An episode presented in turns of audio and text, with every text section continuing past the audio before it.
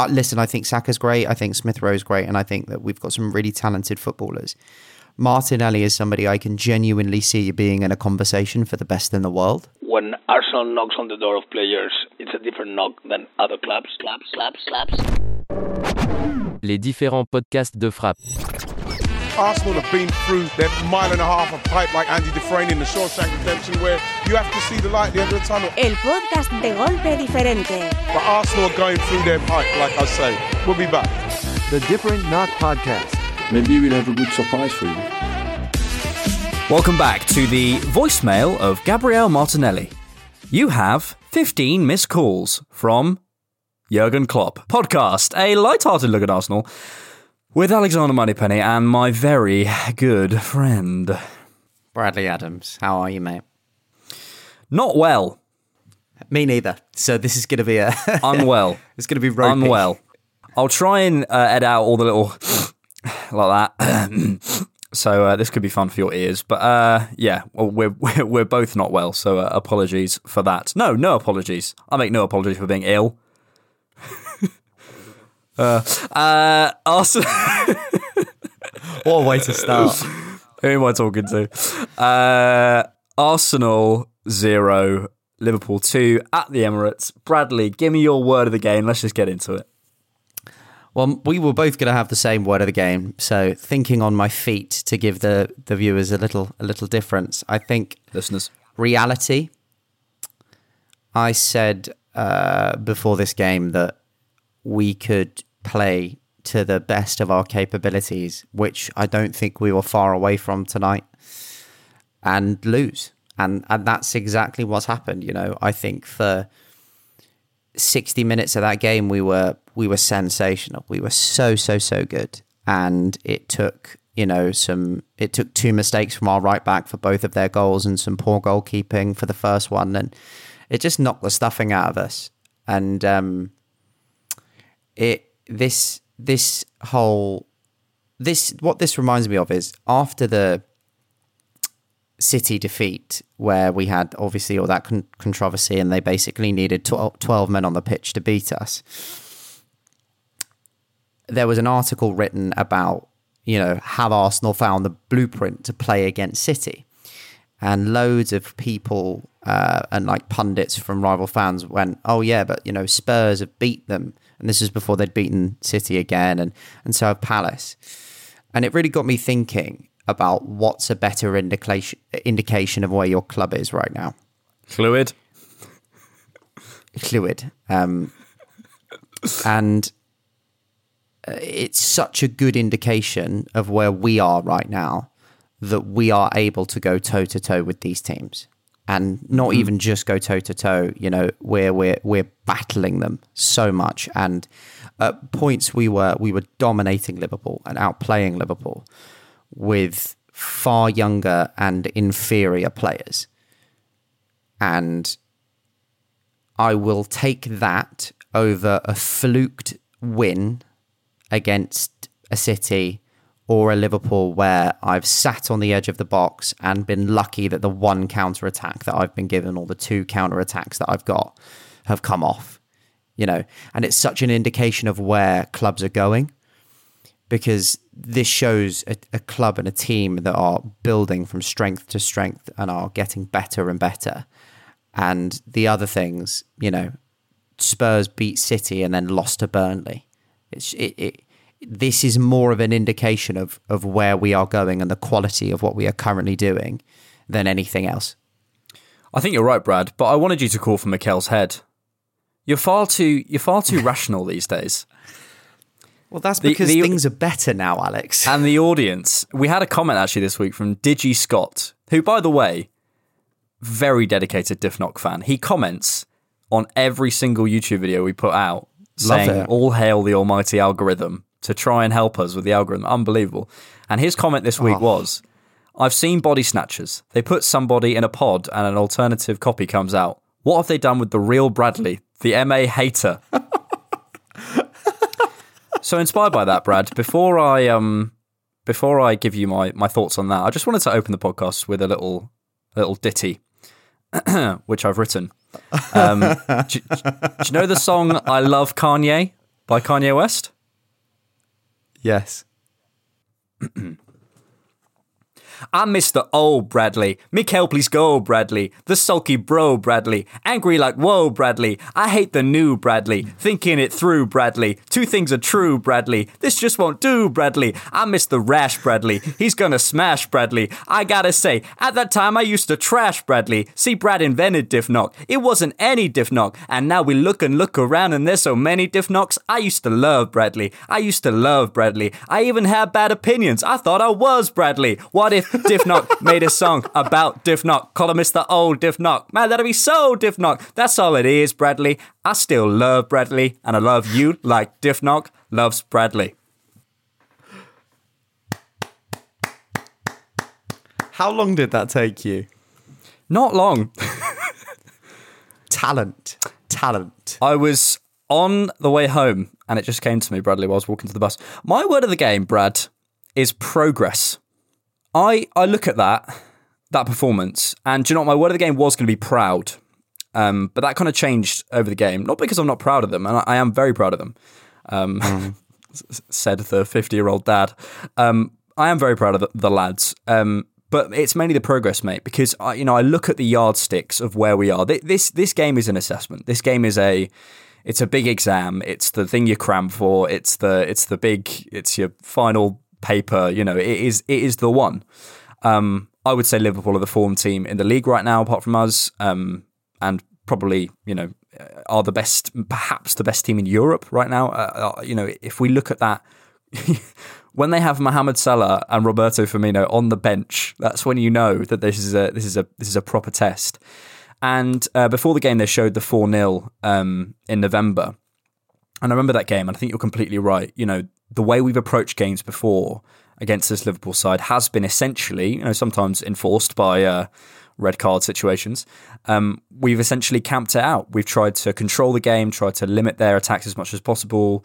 Sat in two banks of five. We both sat here on this podcast, uh, potentially on the maybe last podcast or the previous podcast, and said, "I want to sit in two banks of five, hit them on the counter." Play fucking three in the midfield, you know, like whatever.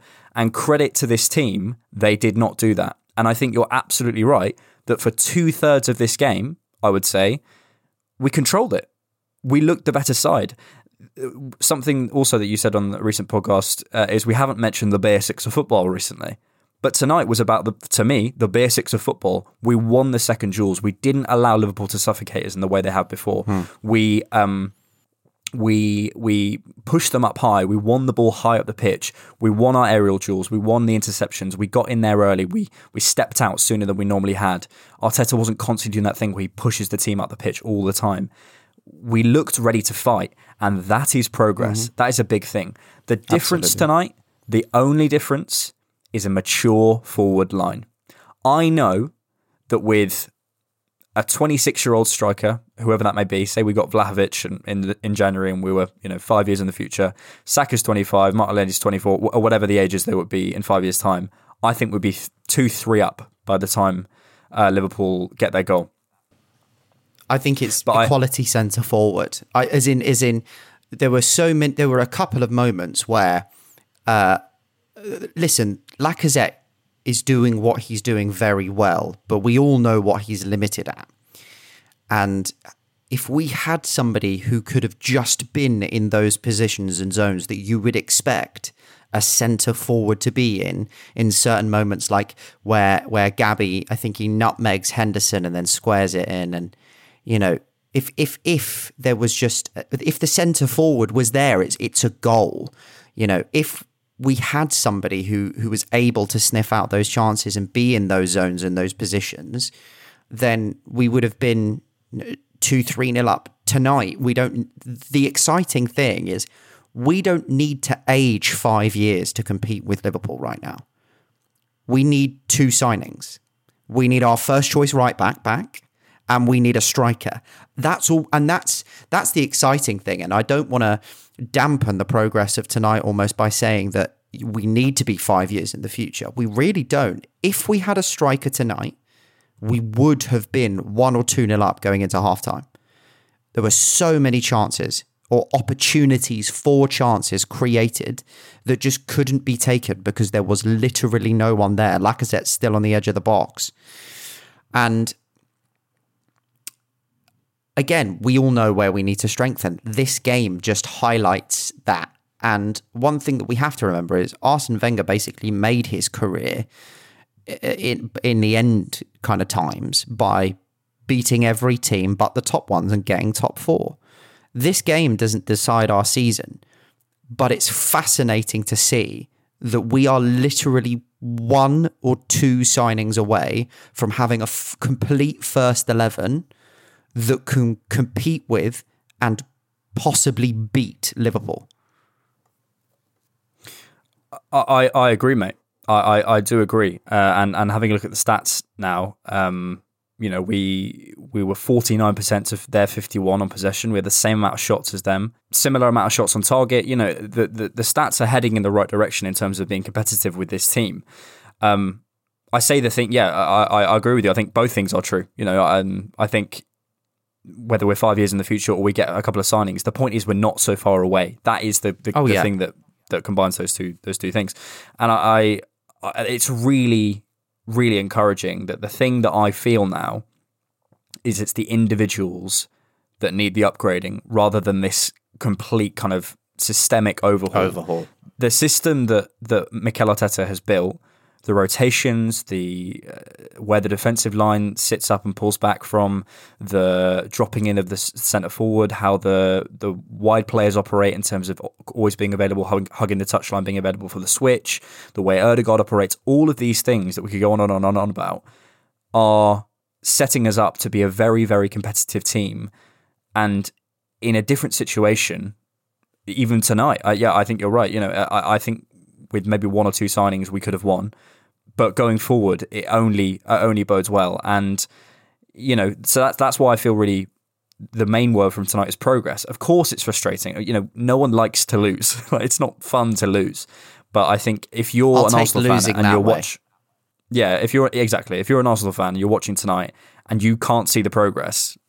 I can't help you. Do you know what I mean? I really can't. Yeah. No, no, no. I, I agree with you. And the thing is that I think the most frustrating thing about it is uh, listen again it's really it's really fascinating to note the changes in types of conversations. Because previously we would be saying that it's you know we've we've lost games last season because of lapses in concentration by certain players or whatever. But it is you know if Tomiyasu plays tonight over Cedric he doesn't go sprinting after a ball for no reason for their second and doesn't get dragged out for their first. So it- it's really kind of fascinating to see those things happen in, in a in a kind of more granular context about big games because we've we've said those things about games against Everton, games against uh, like so many shit teams last season, whereas now it just seems to be, and it's like I said um, about Leicester that good teams will punish those moments that Cedric has had, and we've seen that tonight. That is exactly what happened. Both of the goals came down those sides and from silly decisions from him. Like you say, it's it's no longer a question of not knowing the road. You know, I look at what's going on at Man United and the gulf in class between City and Liverpool and Arsenal is much smaller than the gulf in class between Arsenal and Man United right now. I agree. Man United have no idea what they're doing. You know, they've got lots of players on ridiculous wages that they need to shift that they're not going to know how to shift. They're going to have to go through two or three years of pain waiting for contracts to end or cancelling contracts like we've had to do. And then they've got to bu- buy into a manager's process and start all over again. And you look at this tonight, it's no longer that for Arsenal. We know what we're doing. It is just a question of um, it's personnel now. It's whereas it could have been system or or whatever. It is so so so so so clear that with just two changes, we go from being a side that's top four standard to being a side that with the right rotation options could challenge for trophies, for titles. Mm. Because we're we're going toe to toe with the two best teams in the country and nearly beating City and them having to basically pay off a ref allegedly or whatever. That's not true. I'm just piss, still pissed off about that performance. Um, I thought I thought I'd give you a little bit of a rationality there. You asked for it, um, and then you know have two stupid mistakes in 20 minutes to lose this game. That is unbelievable. It's been years since since I've been able to look at my team and go, the only reason we're losing games is because of one player in a starting 11 and we're so close to being a team that can seriously do something and that's amazing that's so amazing Yep. And that plays out on the pitch. You know, the moment tonight where Martinelli slides Lacazette through, someone who's not on the heels there, a striker who's just at that 3% more alert. Who knows what happens there? Um, you know, the moment where the, the he, uh, Lacazette latches onto the pass back from, I think it was Thiago, another striker might be able to Yeah. do something there. These, are- these are tiny moments in the game. And I think you're right to p- pick out what is the conversations that Arsenal fans are having up and down the country in pubs and in car rides home and on the bus home tonight. What are the what are the difference in conversation? The conversations we're having are not no longer about we don't create any chances. The conversations we're having are no longer about how our defensive structure is poor or we can't progress the ball or we can't find ways to um, I don't know, you, you know, we're, we're making consistently making, you know, losing the ball in midfield or whatever. There's a, there's a kind of systemic issues. The issues are individual now. They're based on individual player quality, and we know exactly who those players are. Everyone knows Cedric, Lacazette, Xhaka. Boom, done. Three players tonight. If you change those around and improve the the, the squad all around, I think you're right. We are definitely close, uh, closer to to looking like we're going to challenge, and that is credit. I think a big credit to um, the board for sticking with this this situation. Obviously, credit to the manager, and, and, and we should talk about that. But credit to the board for sticking with it because this is something that Manchester United have too big an ego to do.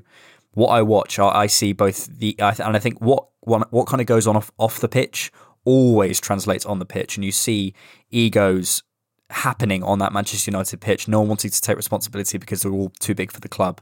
We've swallowed our pride, swallowed our ego.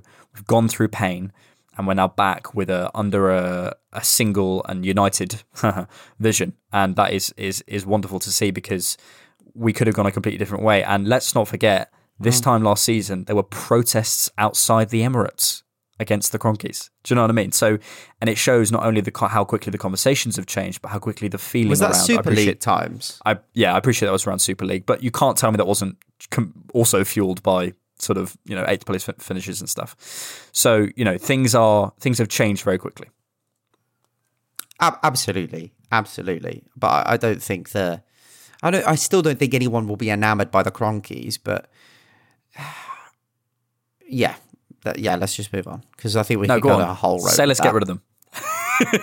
No, no, no. As in, like, I, I just think that that I don't know whether I agree that that was fueled by eighth place finishes. That was definitely ninety percent the Super League more than anything because you know there Chelsea. weren't there weren't there weren't protests outside the Man City stadium.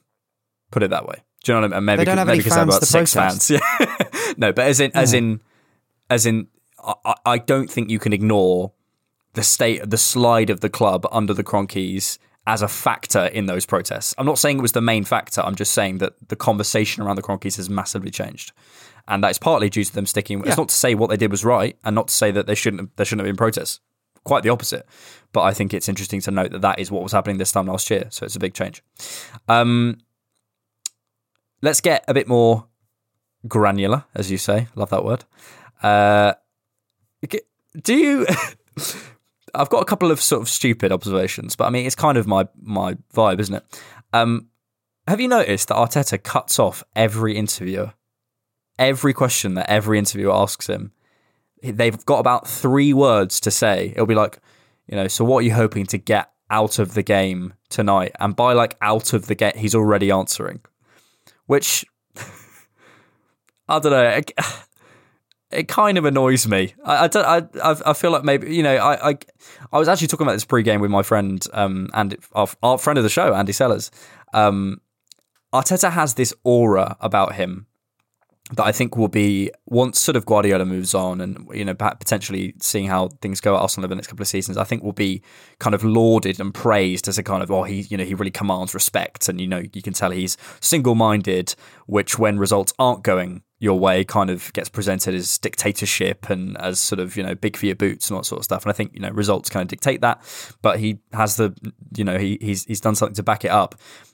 I do think as a ambassador for the club, he's been exactly what we need. An intense, culture-led figure who is not who is going to accept nothing except the high standards for everyone. I love the conversations he has around um, uh, the club in terms of you know we're nowhere near where we want to be. We've still got a long way to go. Big fan of that. I just hope that over the next couple of years we can see a slightly softer Arteta, someone who's able to sort of perhaps see the humour in moments, someone who's able to be a bit more, um, show a bit more of his lighter side to the media. Because I always feel he's a bit, a bit on the defence. I always feel that with him. Um, yeah, what's your take on that? If I'm honest, if if he does his job well, I don't really care. Do you know what I mean? Yeah. It's it's one of But those as an things ambassador for where, the club, Um, I think we've definitely been spoilt with Wenger because he was very much both in a lot of senses. You know, I remember him in press conferences sat next to Arteta saying about who well who's won the FA Cup more and saying that he's been here for 14 years and deserves better than false information. But then, you know, I remember and it's part of but he's earned that. Do you not think he'd earned that right? Well, you know I mean? maybe I've had a good surprise for you. Um, yes, That's but brilliant. I, I, Do it again. I don't. Th- fuck off. I don't think it matters. I, as in, I look at. It depends. It dep whatever gets the job done and gets the players behind him uh, is is fine with me. You know, I as long as he doesn't turn into what I think Klopp has turned into a little over the last kind of 12 to 18 months, which is somebody that very much loves a bitch and a moan and, and complain. Like it happened during the game today. Uh, I can't remember what challenge it was. Um, and Klopp is incensed by this challenge and goes over and complains to the fourth official. And the fourth official points to his earpiece and goes, I've asked them to check he won the ball. And then Klopp continues to berate this man. And that's where I that's where I don't want it to go. I would never want it to cross that line. Yeah. No, because I, I, then do, you're I just do agree. being an asshole. I do agree And I think that. that there I, have been points where Klopp has crossed the line. But as long as but the reason that it that won't matter to Liverpool fans is because he's successful. So it's it's the same as Yeah. long as he does his job. I think you're right to bring up Arsene. I, I, I think with the specific thing you mentioned, I think he he'd kind of earned that at that point, and also I think he'd just gone out to like Blackburn or something in the cup, so I think he was just in a lot of stress. But I, I do I do think I do I, I maybe it's because I've grown up on Arsene Wenger and I kind of expect this sort of uh, mature, very dignified approach to that sort of stuff. I just whenever I watch Arteta, I want to like him. I really want to like him, and I love the job he's doing. But I don't warm to him as a person. Do you know what I mean? I feel like if he was in my house, I'd be a bit like on edge. Do you know what I mean? It's just a bit like, oh. Um, but that's not his job. It's literally not his job to make me feel comfortable. I'm just, I, I, I guess, I'm interested to see how he develops in that in that sense. Um, something a stat that came up before the game, which I loved, uh, was the win percentage of 83% with Xhaka, Odegaard and Partey this season, which I think is incredible and should be should be lauded. Obviously, will have gone down this evening. Also, what came out was uh, Odegaard with 40 chances created since November the 27th in the Premier League, which is one less than Trent and more than Bruno, Kevin De Bruyne, and James Ward-Prowse, um, which tells you where what what what sort of class he's operating. Tells in you everything you need to know moment. about him, mate. Yep. He's sensational. Yep, yep, yep. Uh, yes, we lost the first few duels. It was a bit of a nervy start. We were sort of in our box for the first two or three minutes. Uh, you could feel the Emirates willing people on. There were sort of fans clapping, throw-ins, etc., etc. Um, but then I thought we got into a bit of a rhythm. We looked really compact. Uh, we looked man for man at times, actually. Saka was tracking Thiago inside really nicely. Odegaard was pressing nicely. It was really encouraging signs. There were some lovely balls uh, from White and Ramsdale out to our wingers, and I felt that that was a something that was was definitely a tactic throughout the game. Was creating overloads on one side and then switching to the other side. I think some people do that better than others. Uh, Partey specifically. I also there was a moment where, interestingly, towards the end of the game, we'd create an, an overload on the right, and I, I can't remember who it was, but someone switched over to the left and it was beyond Martinelli. But actually, it, it cut to Arteta straight after, and he was berating Gabby, which is interesting because it shows he wanted him a different position. It's actually not about the pass. He knows where he wants his players in those positions, which I think it's so it just shows it's been coached. Do you know what I mean? It's not a it's something where he he wants his players right on the wing rather than cutting inside, which um so you know clearly it was a tactic and I thought you know it could have worked. And that probably brings us on to discussing um probably our man of the match, uh Jurgen Klopp's biggest uh, biggest boy, his favorite favorite player on the pitch probably apart from maybe Mo Salah uh, Gabriel Martinelli. I'd probably Um, say the man of the match. I wouldn't give it to, I'd like, I, I definitely Yeah. wouldn't have given it to Matip.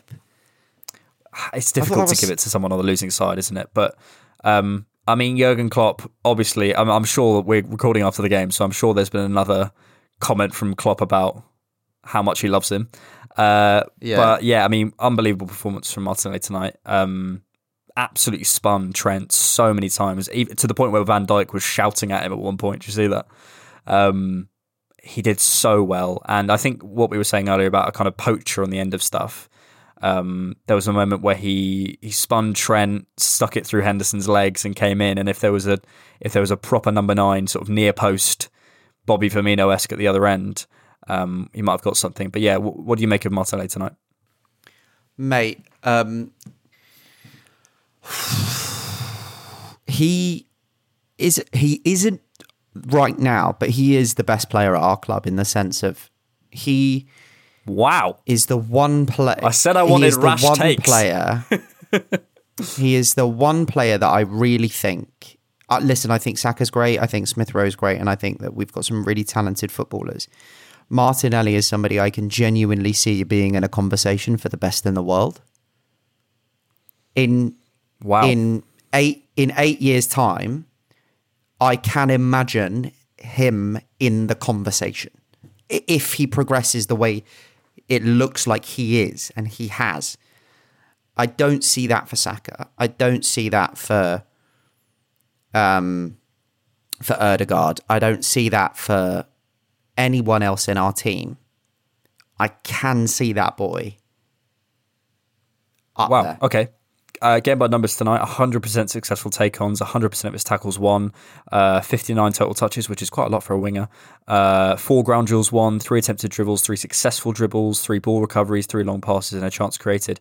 I think actually there was a point uh, in the game where they were talking about Salah and they were saying, you know, how much he wants to be involved in every game, every training session, all that sort of stuff. I think, and and you know, Salah's 29 at the peak of his powers, and Martinelli's kind of just starting out. But you see that intensity in Martinelli. You really do. Um, you know, the way he tracks back to win the ball. There was an unbelievable moment where he's he was surrounded by like three Liverpool players, and it's just like sheer willpower that he just will not lose the ball. Do you know what I mean? He he's just like I Yeah. refuse, and he's he's got the ability to back it up. Do you remember when we watched the Wimbledon game? And we were really frustrated because I Yes, think he was on playing the right-hand side. right. Yes, He yeah, was, and we yeah. were we were frustrated at his runs because he wasn't he just wasn't doing the outside to win stuff that we we like we were now used to I guess with our eyes on that side for Saka. Um, I think he looks so so at home on the left. Um, he's really found a position now, uh, and he's contributing so much. And, and to keep our top scorer, our new number ten, our darling out the team, uh, shows you what he's doing. And I just I, I just see it's even in that kind of hunched over sort of dogged posture he's got. He's just like I want to like you can just imagine he sleeps with like football like football posters all over his wall and has like a football bed sheet and like football pillowcases. Do you know what I mean? Like he is that sort of character and it shows Yeah. and you know considering the age he is it's so exciting and the performance tonight was- was absolutely absolutely and i think you're right in that he's found his position i think the best thing to do for his growth is to not put him down the middle yet i think allow him to grow on that left hand side and then when he fills out physically m- maybe start to transition him then much like much like Cristiano Ronaldo did he spent so much of his career out on the left hand side and then in latter years turned into an elite centre forward. I really, really can see that boy like being one of the best in the world. He there is something about him that I think he could genuinely beat any any defender. As in, if I if I had to bet, Well, you keep trying, On a, yeah. on a yeah, no, but on a one v one, if I had to, if if he's up against anyone, I would probably bet on Martinelli six or seven times out of ten at the moment. He's electric. They, uh, people just can't stop him. He's honestly the one. The one thing he maybe needs to tighten up on is his finishing, because there's a f- like, and I, I don't know if, whether that's recency bias because that chance at the end was so good that you just want it squeezed in that hmm. in that right hand post, but I I really see that big things for this boy. I personally feel like that chance at the end is one of those where give him three, four years. Do you know what I mean? And he'll he'll slot those away every time. You know, we we we forget how young these guys are. We really do because they play Yeah, every I mean, week. how old is Martinelli? I think he's twenty. That could be wrong. Because I think he's slightly young. I think Smith Rowe's a pre- yeah, he's twenty. He's twenty one in the summer, and he's twenty until he turns twenty one. That's how it works. Um, but if you don't know that reference, you don't know it. That's fine. If you do, there you go. Um, Peak but yeah. Arsenal Twitter. peak Arsenal Twitter. Um, just put in he's 28 until he's 29 on Twitter search and you'll find it. Um, yeah, I I really I mean that's a big call from you. Let's say that big call, and you've never got a player assessment wrong before, so yeah, that's fine. Uh, What player both have assessments have I got wrong? Aaron Ramsdale. Probably We, Ramsdale. bo- we both Yeah, got we both got that wrong. To be fair, we Yeah, both got that wrong. I mean, we both said ropes. Half the English speaking world, mate, got that wrong. Don't worry. Yeah. Um, something, uh, re- just a really quick thing I want to point out about Odegaard that I noticed. Um, he times his runs. It wasn't his best game tonight, but something he does so well. He times his runs so beautifully. They were they were showing it in the pre-match um, analysis, and then I watched it for it in the game. He's so good at that thing where someone's running in on either flank, and he doesn't just barrel on in and basically wait for the ball to come in. He gives he gives it enough time and slowly sort of makes his way into the box. box so he's always there for the cutback, or he's quick enough to get there um, to be there for the for the tap in or whatever. Um, and he did it a couple of times. I think he's done it against Everton. He did it against uh, United. I think he did it against. Oh, he did it against City. No, didn't do it against City. Sorry, um, but he's done it a few times this season, and I watched it. He- He'll score a lot of goals doing that. It's it's not quite Ramsey esque, but it's it's it's some it's shades. It's shades. Um, big fan of Van Dijk backing off Saka. Big fan. Um, nice to see us trying to get high up the pitch with the Ramsdale kicks. I felt we were a little bit predictable on that. Um, but but good to see us trying that at least. Um, it felt like we were always trying to go long to either one of Martinelli or Saka, which becomes a little bit predictable. But at the moment, when you don't have the height in the forward line, it's one of those things. Uh, I don't want to set you off, and I'm gonna. I might even set a timer for 30 seconds for you to talk about this. Okay. Sadio Mane surely should have about three red cards against Arsenal in his career thus far. He gets away with fucking murder. I don't- Murder. I I re I really don't understand it. It's He could have had a yellow about six times, genuinely. there was there were there were two two dives that were that were waved away, so should have received the yellow card for at least one of them. And then the foul on Ben White is the, like it, it's one of those like stonewall yellow cards where I like I tweeted this out earlier. One of my I, what I fucking hate this about football is when people commit the most obvious foul ever and then complain if they get called for a foul or get carded.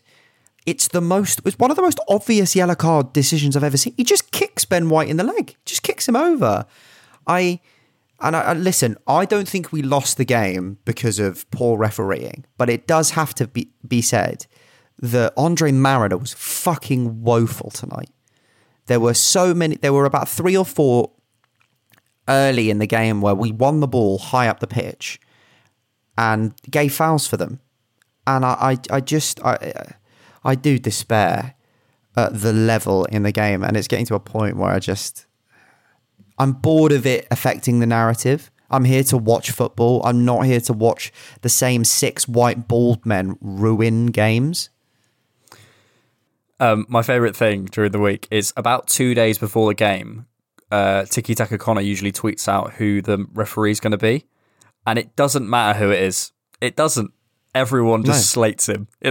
Just eh, oh, not They're him all again. shit, You're like, who who do you want? There is no one you want because it needs the whole thing needs ripping up and starting again. So you know, I I- I feel like it's one of those things. It's like it's almost like systemic issues that are, are everyone knows about that kind of get people get bored of talking about almost that, that then go almost go unnoticed. It is one of those things that should be talked about, but it just gets boring to be honest. So anyway, um, I enjoyed the part where Cedric thought he was going to score from 25 yards.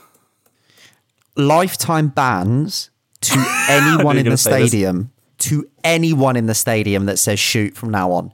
Genu- have have I want stewards at every entrance, and anyone that is spotted, take their season ticket off them, take little scissors out and snip it up, ban them. When It's, I, don't, I don't, I, I don't understand the mentality.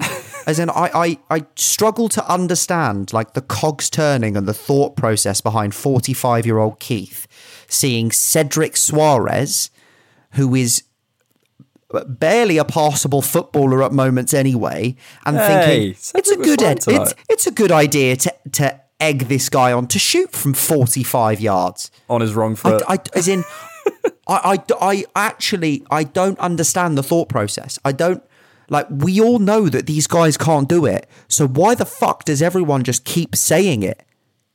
Like, I when I was a kid, I had a pipe dream, right?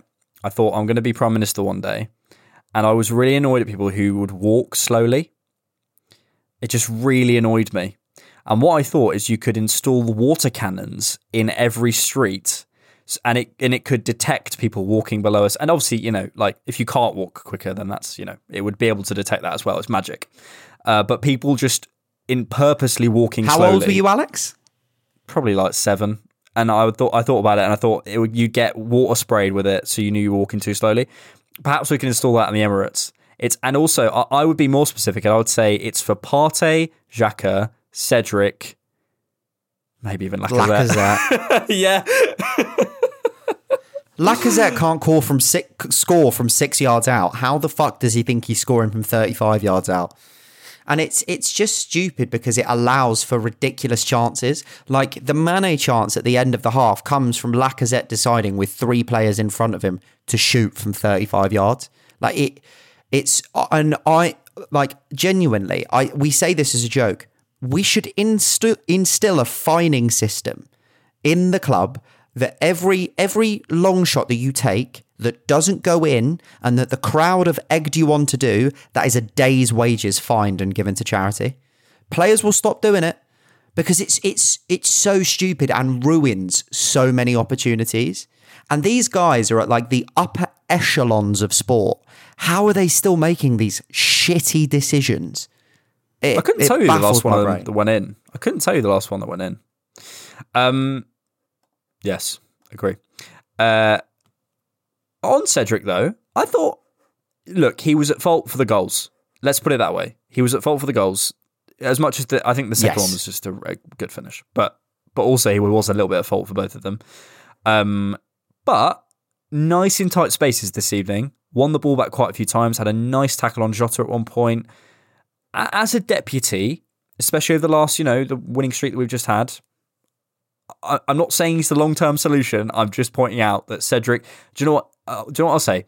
When his name is on the Arsenal team sheet, I don't roll my eyes anymore. I do think it's a weakness, but it's the same He's level of weakness as like until- Lacquer. Do you know what I mean? I disagree. Disagree. Lacquer o- at least offers more, even though it's not hundred percent of what we need. I don't think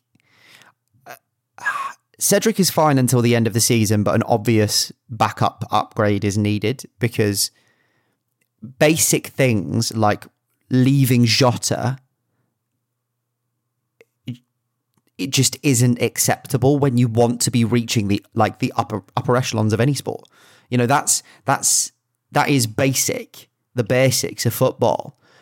Sticking to the man who- is go, like sniffing out the danger and, and sticking to the one man that is on that inside channel rather than going out to somebody whose main option is going to be whipping the ball in the box anyway.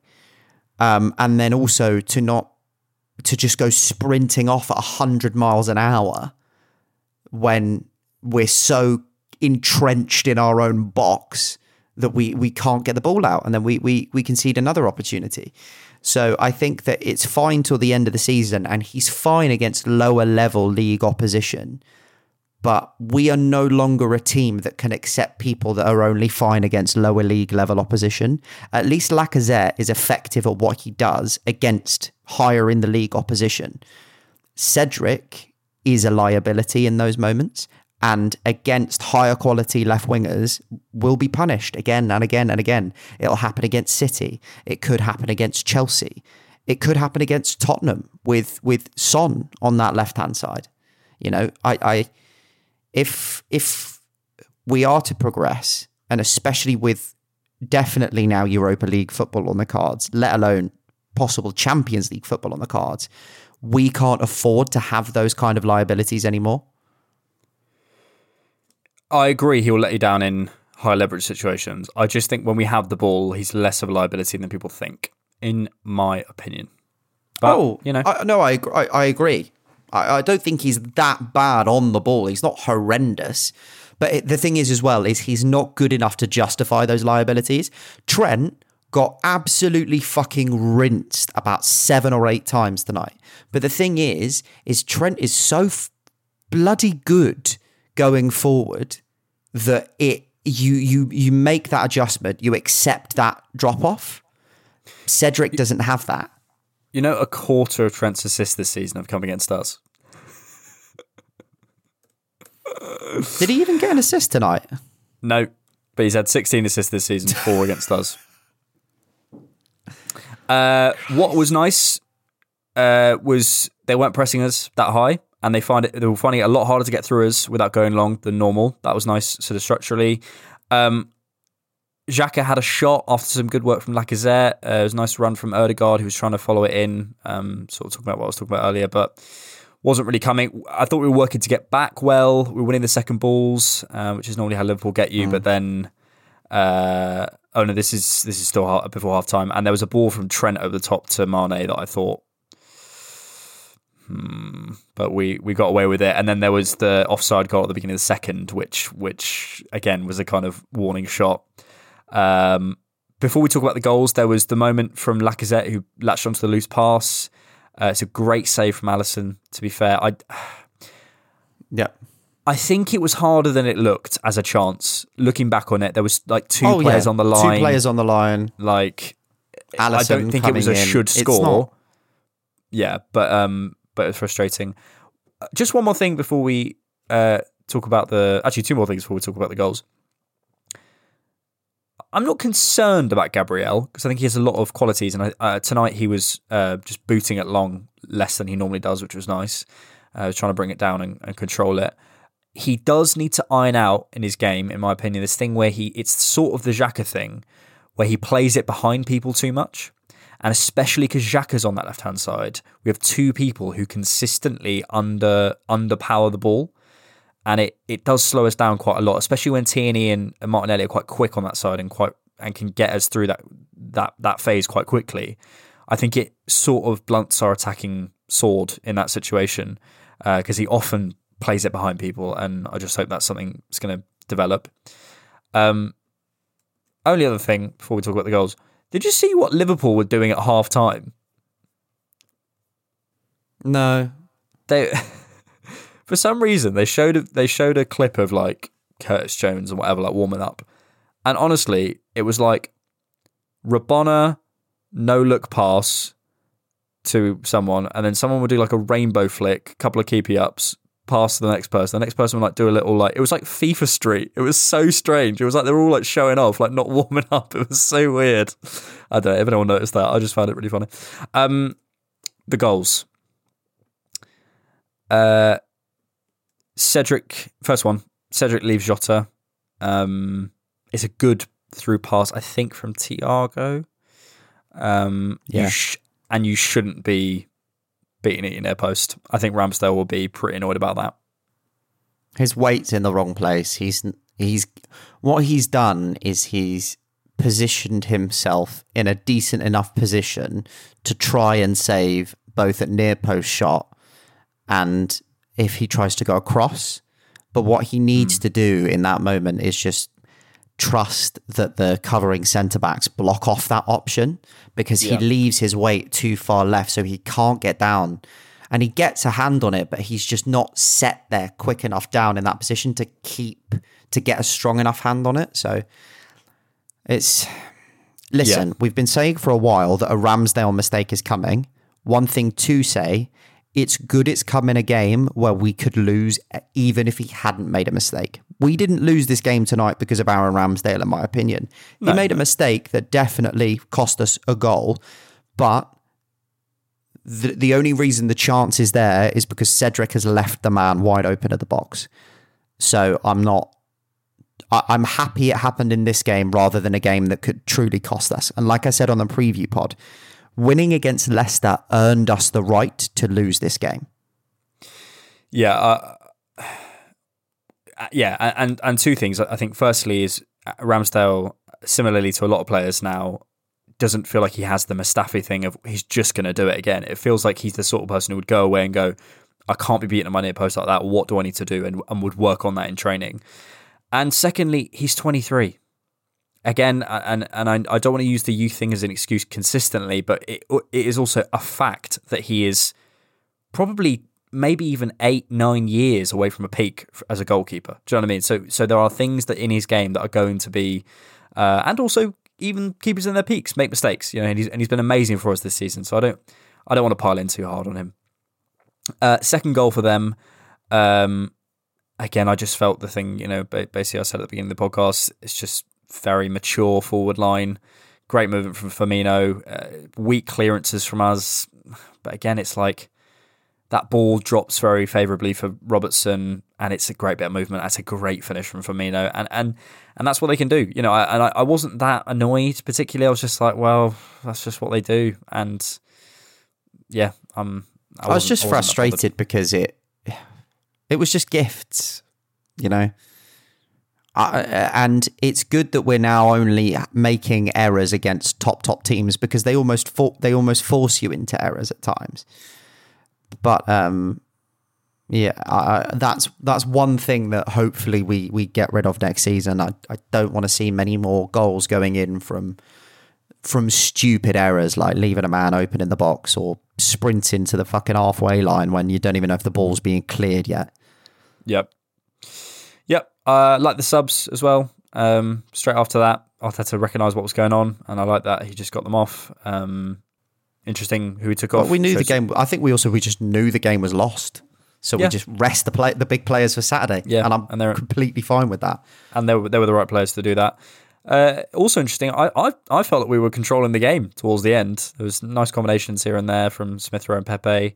Um, and yeah, there's the Gabby miss at the end, which which which could have been a nice consolation. And I, I think again, it's kind of symbolic of the game in that perhaps in a couple of years, Gabby finishes that off. So you know, it's it's it's just a case of maturing as a team and growing. And um, nothing to me, it's no cause for concern. It's just that that big exam that we're Yeah. we're currently at GCSE level and we're trying to take an A level exam, and we just need to mature a little bit, and that's absolutely fine. Tonight is is what I would call almost an ironic positive. That like this is such a positive game, but with such a negative result. So Yeah. we just have to make sure that as a fan base we focus on those positives. definitely.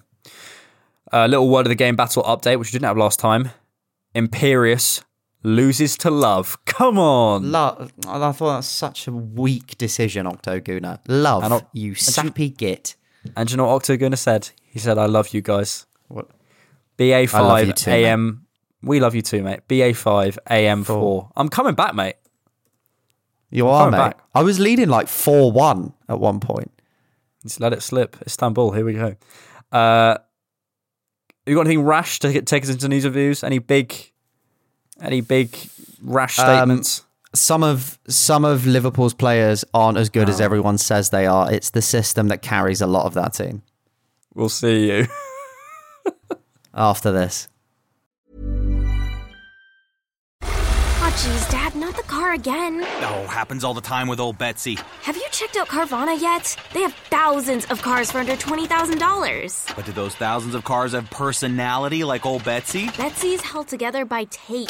And there are raccoons living in the engine. It's a family car. Uh, there are flames on the hood? Ah, custom paint job. No, Dad, the car's on fire. How many cars did you say Carvana had? Visit Carvana.com to shop thousands of cars for under $20,000. We'll drive you happy at Carvana.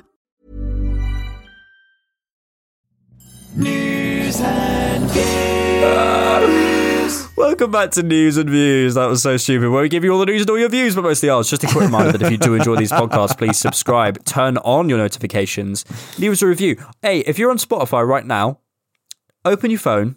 There'll be a little thing that says, I think we've got like 30, 30 reviews, 4.8, which means some people have not given us five star, which, you know, is fine. It's fine. it's fine. Um, and give us a review. Or if you're on Apple, we will find you. do that. Give us a review, please. It really helps us out.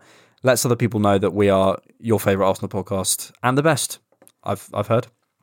Uh, please support us on Patreon as well, where you get access to ad-free versions of the main podcast and the preview podcast. Bradley is the hardest working man in podcasting this week. Let me tell you that for just three pounds a me. month, and for one-time support, head to buymeacoffee.com where you can Buy me a coffee. I'll have done six episodes in six days. anything you can give, monthly or one-off, helps Bradley not cry himself to sleep. Fund fund the caffeine that's got me through all the editing. Uh, only real news Martinelli receives his first call up to the Brazil squad. And based on this evening, I mean, it's great. What I loved was the little graphic that was Martinelli, Vinicius, and I think it was Rodrygo. So nice to see him in that little category. It's like, yeah, baby. So good. So good. So good. I am so happy. I am so happy. Uh, we have an email from Fluid. Although my friend Alex, who is has Welsh connections, says it could be Cloyd. But at the end of it, Clwyd Cloyd says, P.S. What excellent pronunciation of Clwyd Cloyd. So maybe Clwyd was right. Or maybe Cloyd is right. Or maybe he's being sarcastic. Or maybe both. Who knows?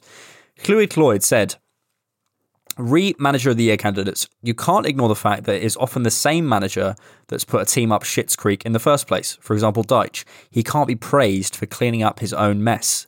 Arteta's achievement is managing management or coaching at its purest. We are biased though. It will go probably correctly to the manager of the champions, but watch out for the Tuchel love in to pick up momentum. Such difficult circumstances. Oh diddums. if you want to air your views on uh, news and views, email the different knock at gmail.com. What do you think of that, Brad? Um, I, I I don't know whether I disagree with Dyche. I think you've got to look at the fact that they literally have spent ridiculously low amounts of money. So the fact that he's kept a club with that kind of shitter infrastructure and that and that little money in the league after the position that they were in, I think is an achievement in itself. Um, because I just think with the lack of money that they've spent, they have they have no right to be in the Premier League, but they keep managing to escape on teams that spend far, far, far more than them. Um, and I think with Dyche, it's more that a nomination would be enough. Some if if it happens, just some appreciation to show no, he's actually done a good job. But I can see the logic of the point that he put them in the mess in the first place. Um, I think, especially, and I think Andy said this on our preview pod. If Arteta gets us fourth or third, he should get manager of the year because it's about it's almost about overachieving. It's about the manager, what manager has done the best job in their circumstance. And I hate the fact that it goes to the champions every year. With the money that Man City have spent, they should win every competition that's ever existed every single year. They should somehow win the the Liga. Spanish league as well. yeah. You know, um, Love that's both where we went. with how good Liverpool are. Yeah, I know, right? Connection, mate. Uh, Liverpool with how good they are, they should they should be challenging, if not winning a league title.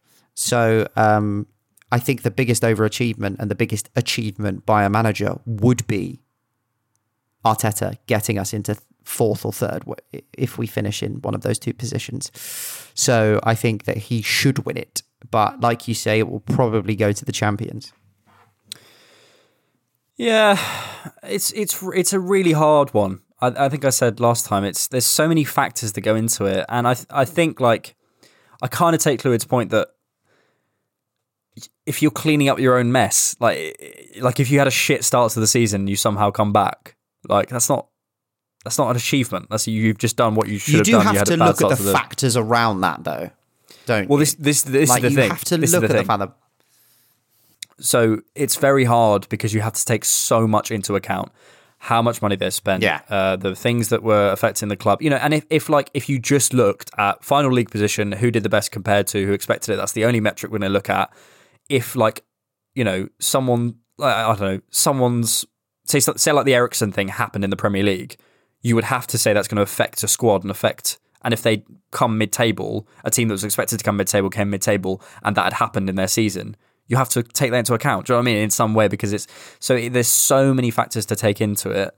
Um, I don't know who will go to. I think probably what is going to happen though is it is going to be decided by narrative, and I kind of also agree with Lewid that the Chelsea thing may end up being like if Chelsea have a strong end to the season, they might have a kind of you know in very difficult circumstances they still finish. No, but mate, like this is the thing. boo hoo, boo hoo. Oh, I agree. I completely agree. But I, I just think that narrative could win out. And I think narrative is kind of the biggest thing in management, to be honest. Um, You know, you could make, I, I think Bruno Lage should be on the in the conversation, but because Wolves have kind of dropped away a little bit, he probably won't end up on the short. Well, he might end up on the short list, but he won't win it. So, um, yeah, I, it's it's very difficult to say. I, I know I'm biased, but I also think it should be taken into account how a team is playing compared to other teams relative to you know all, all that stuff we just discussed. And I think when you look at Arsenal and how we play, especially considering we've got the youngest team in the team team, what is a manager's job? A manager's job is to coach a team to be good. Do you know what I mean? So if you're if you're Spurs and you're shit to watch, like dog shit to watch, and you somehow fluke sixth, that shouldn't be fair. Like you shouldn't like you have not managed well because you're not playing any type of good football. But then you could argue, oh, because you've got to that point. Do you know what I mean? So it's like how how do you define it? It's very hard. But I hope I hope good football is taken into account. But I doubt it will be.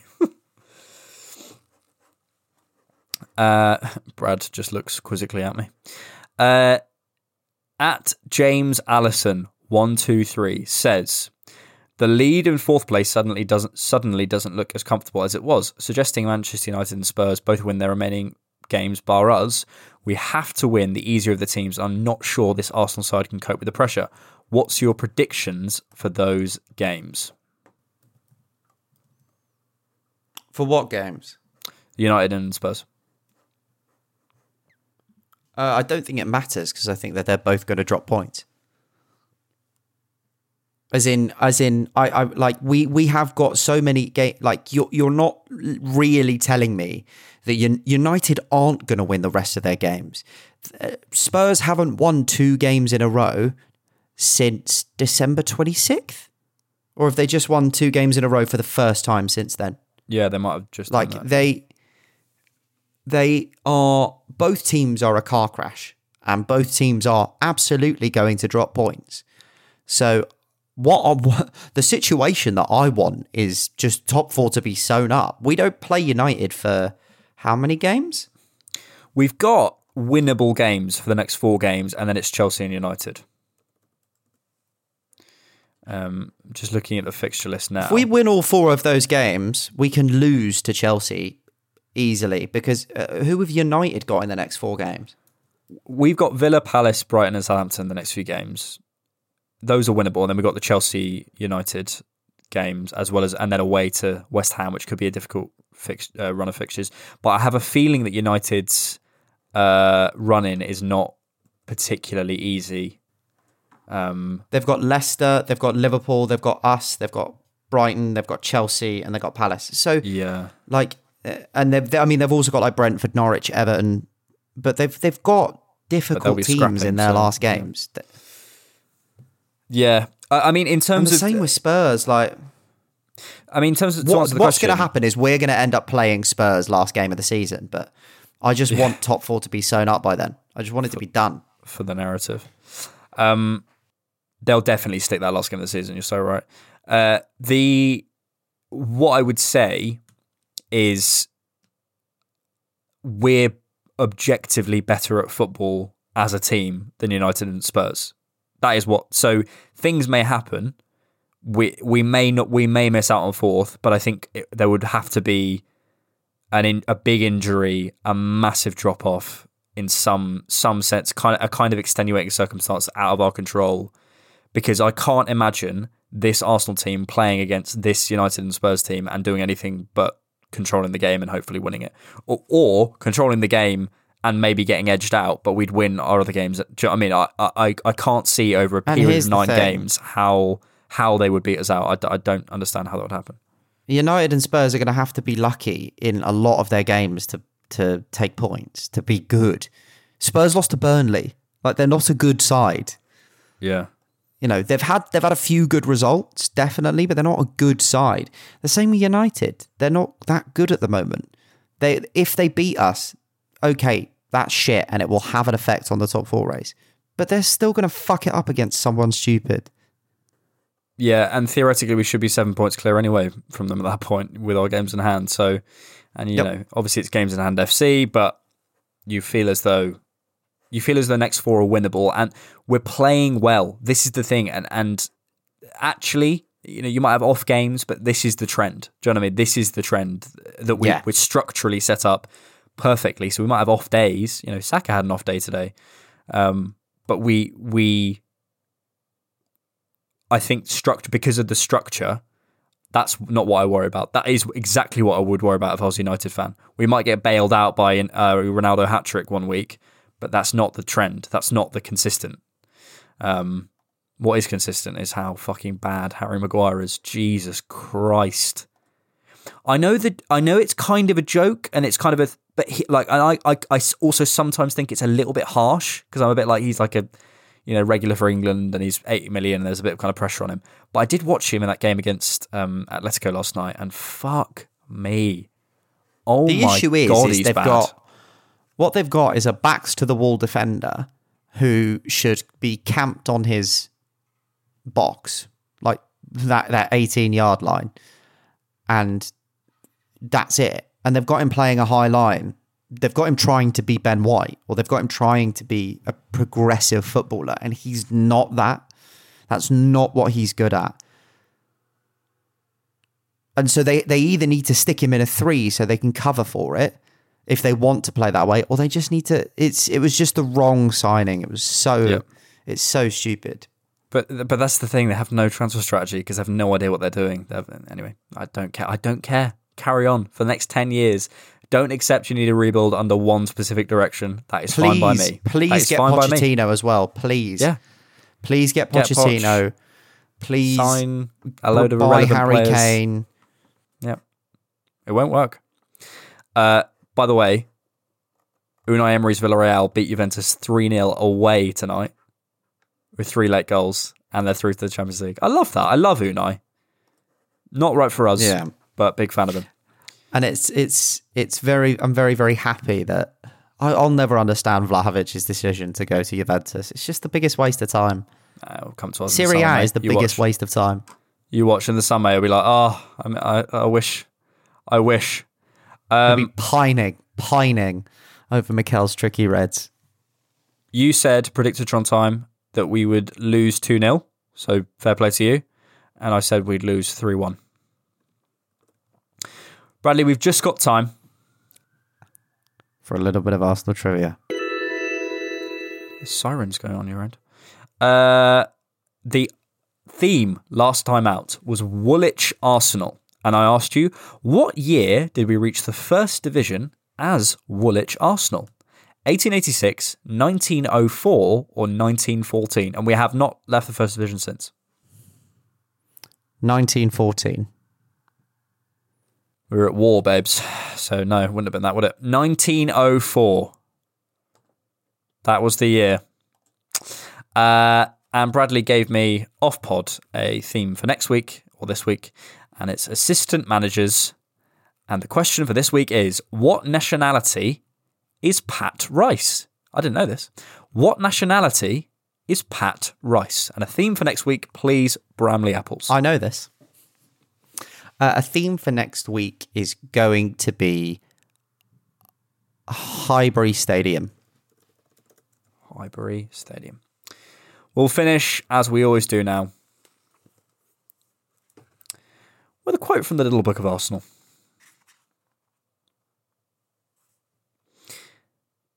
We've had a lot of good times, but you don't know how good they are until you have the bad ones. Tony Adams. Genius. Some of those quotes are better than others. that was printed on an actual page in an actual book. Someone thought that's a good quote. Uh, right, Bramley, I think it's time for us to have some Nurofen and head to sleep. Yeah, I'm going straight to bed. Oh, darling. It's the podcasting getting to you. I'm just ill. Horrendously. I feel like I'm overworking you. Maybe I should increase your pay from handsome. zero pounds to To zi- to a penny. a penny. a penny per podcast. I could pay you that. I could pay you a penny a podcast if you want. Don't worry, buddy. Don't worry. I'm happy to do it for free. It's a privilege. Thank you, Uh, guys. Yeah, it- like uh, to get a bit to get a bit like surrealist or whatever. Thank you for allowing us to do this and to listening to us waffle on. Like this is a privilege, and we're very we're very grateful. You guys are amazing. We are very yeah, and and hey, different knock is growing, man. You know, we got three thousand downloads last month. Wow, it's pretty mad. That That's mental. it's pretty cool. That's pretty sick. pretty cool. Uh, maybe more because it was it was like it hadn't counted at that point. Anyway, about three thousand. Uh, thanks. Anyway, you guys are all legends. Uh, please drop us a review. Uh, please send Bradley some hate mail, and thanks so much for listening. Keep it different, knock, and we will see you lay.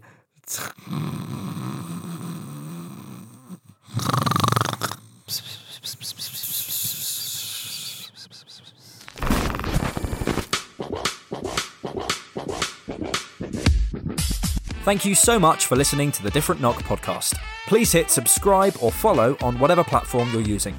If you'd like to support the show, you can find us on Patreon and buymeacoffee.com, find us on Twitter at diffknock, and visit our website, thedifferentknock.com. Thanks.